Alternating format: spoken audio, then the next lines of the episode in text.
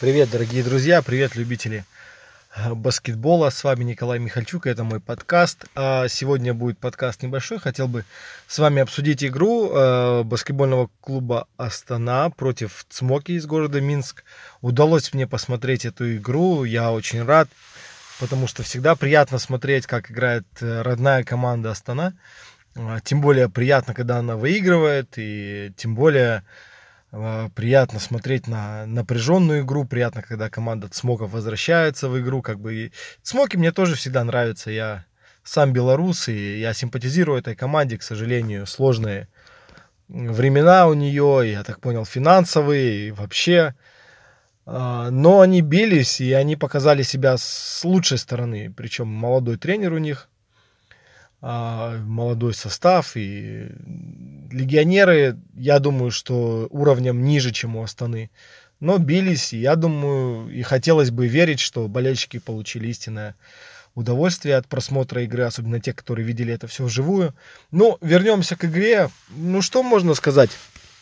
А, начала Астана очень уверенно. Конечно, поражает игра Джеремая Хила до начала сезона я был очень скептически настроен. Ну, откровенно вам сказать, я не верил, что Джеремай Хилл сможет на уровне ВТБ заиграть.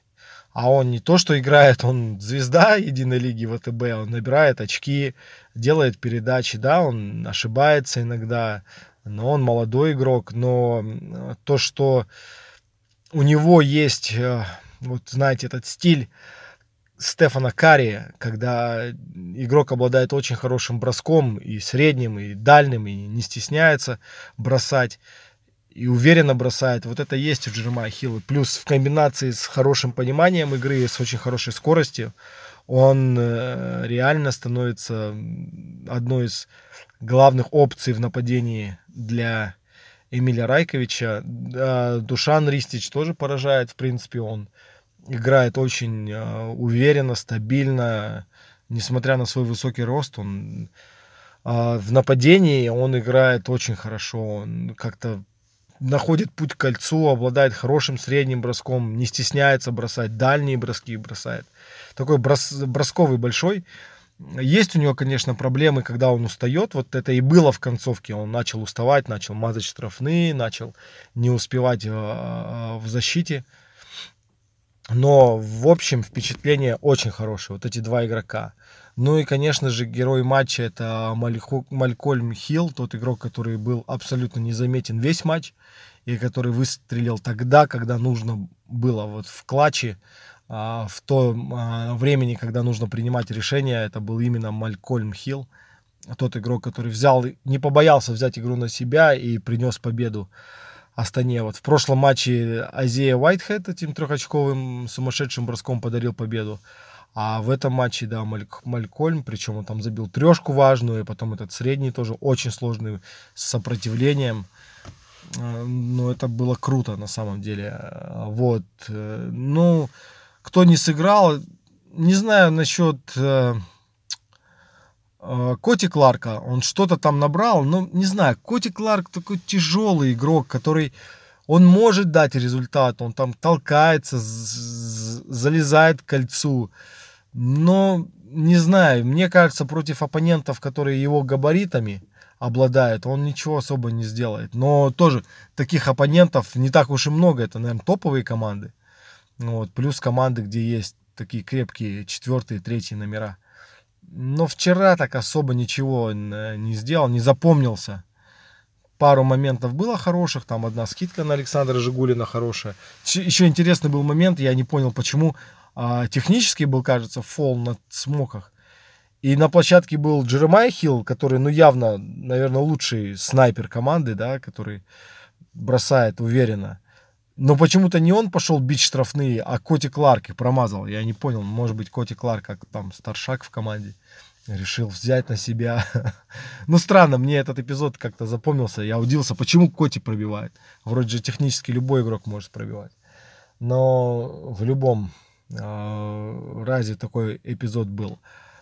Айзея Уайтхед очень слабо сыграл, и какой-то, знаете, вот язык тела у него был негативный в этом матче, не знаю, может быть, он хотел больше игрового времени, хотя у него много было игрового времени. Может быть, он хотел больше с мячом что-то решать. Но я думаю, что с Айзея Уайтхедом будут не то что проблемы, наверное, сложности. Сложно вот интегрировать и Айзея Уайтхед, и Коти Кларк. Они такие ребята, которых, мне кажется, им нужен мяч, им нужно пространство, им нужно, чтобы команда под них играла. А Малькольм Хилл совсем другой. Он, он, когда есть возможность, он возьмет, забьет средний, он отпашет. В защите всегда отыграет такой с хорошей физикой игрок. Позитивный всегда. Мне нравится. Он вот мне э, как в прошлом году мне очень сильно нравился Джей Джей О'Брайен, потому что он тоже был такой игрок. Он вроде бы не нужно ему много внимания, не нужно ему часто мяч давать, но всегда хорошая стата и всегда очень качественный баскетбол из наших игроков, ну, мне Мурзагалиев понравился, капитан.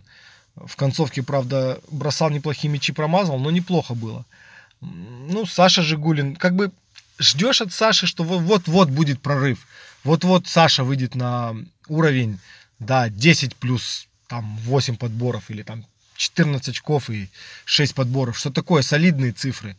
Но не получается. Мне кажется, не получается, потому что он чуть-чуть сбит на этот дальний бросок. Он постоянно хочет сыграть там пик-н-поп или что-то, отскочить и бросить эту трешку.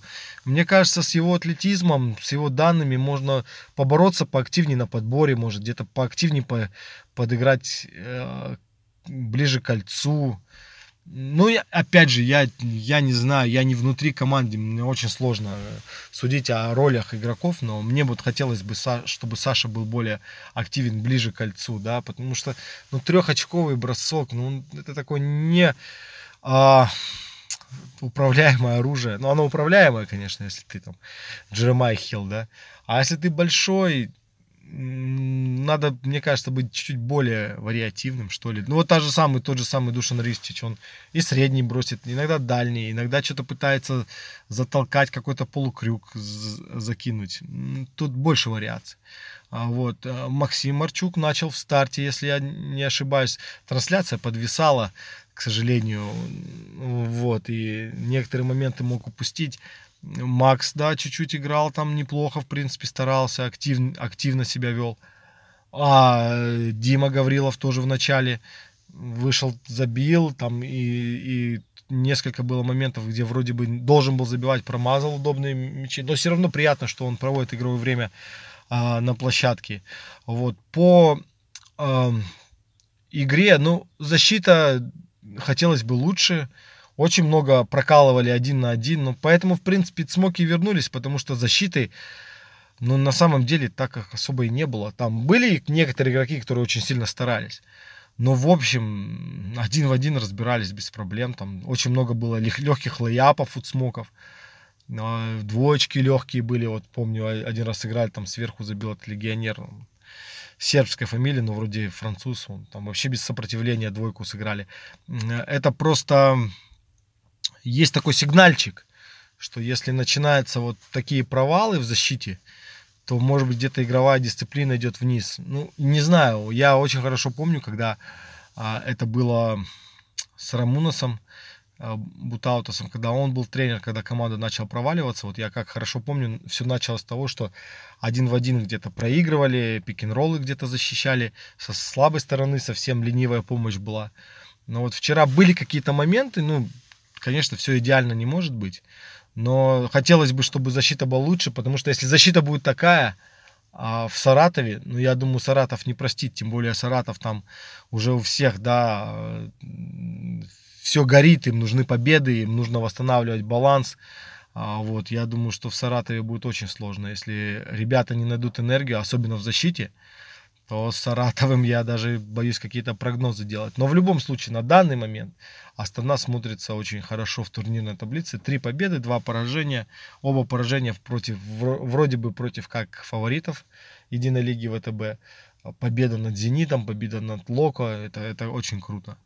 Вот. Ну и есть позитив, есть болельщики. Конечно, хотелось бы намного больше болельщиков, но все равно там есть талисман новый у команды. Это все здорово, мне кажется, это хорошо.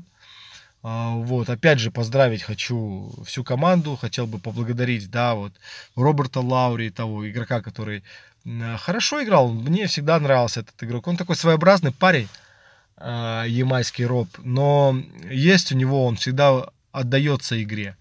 Ну и индивидуальная техника, конечно, у него очень на хорошем уровне, он с этим мячом, что он делает, у него практически отобрать ну, сложно он, когда сам просто запутается в мяче, это сам потеряет. А так вот он, он в принципе, и дал тут ту искру в прошлом, в этом матче, а, которая позволила, мне кажется, смоком вернуться. И у них реально был шанс на победу. Тот же самый Бранко Миркович, который вроде опытный игрок и один из самых опытных единой лиги ВТБ. Он был свободный, бросал на победу, потом Роб бросал на победу, сложный трехочковый.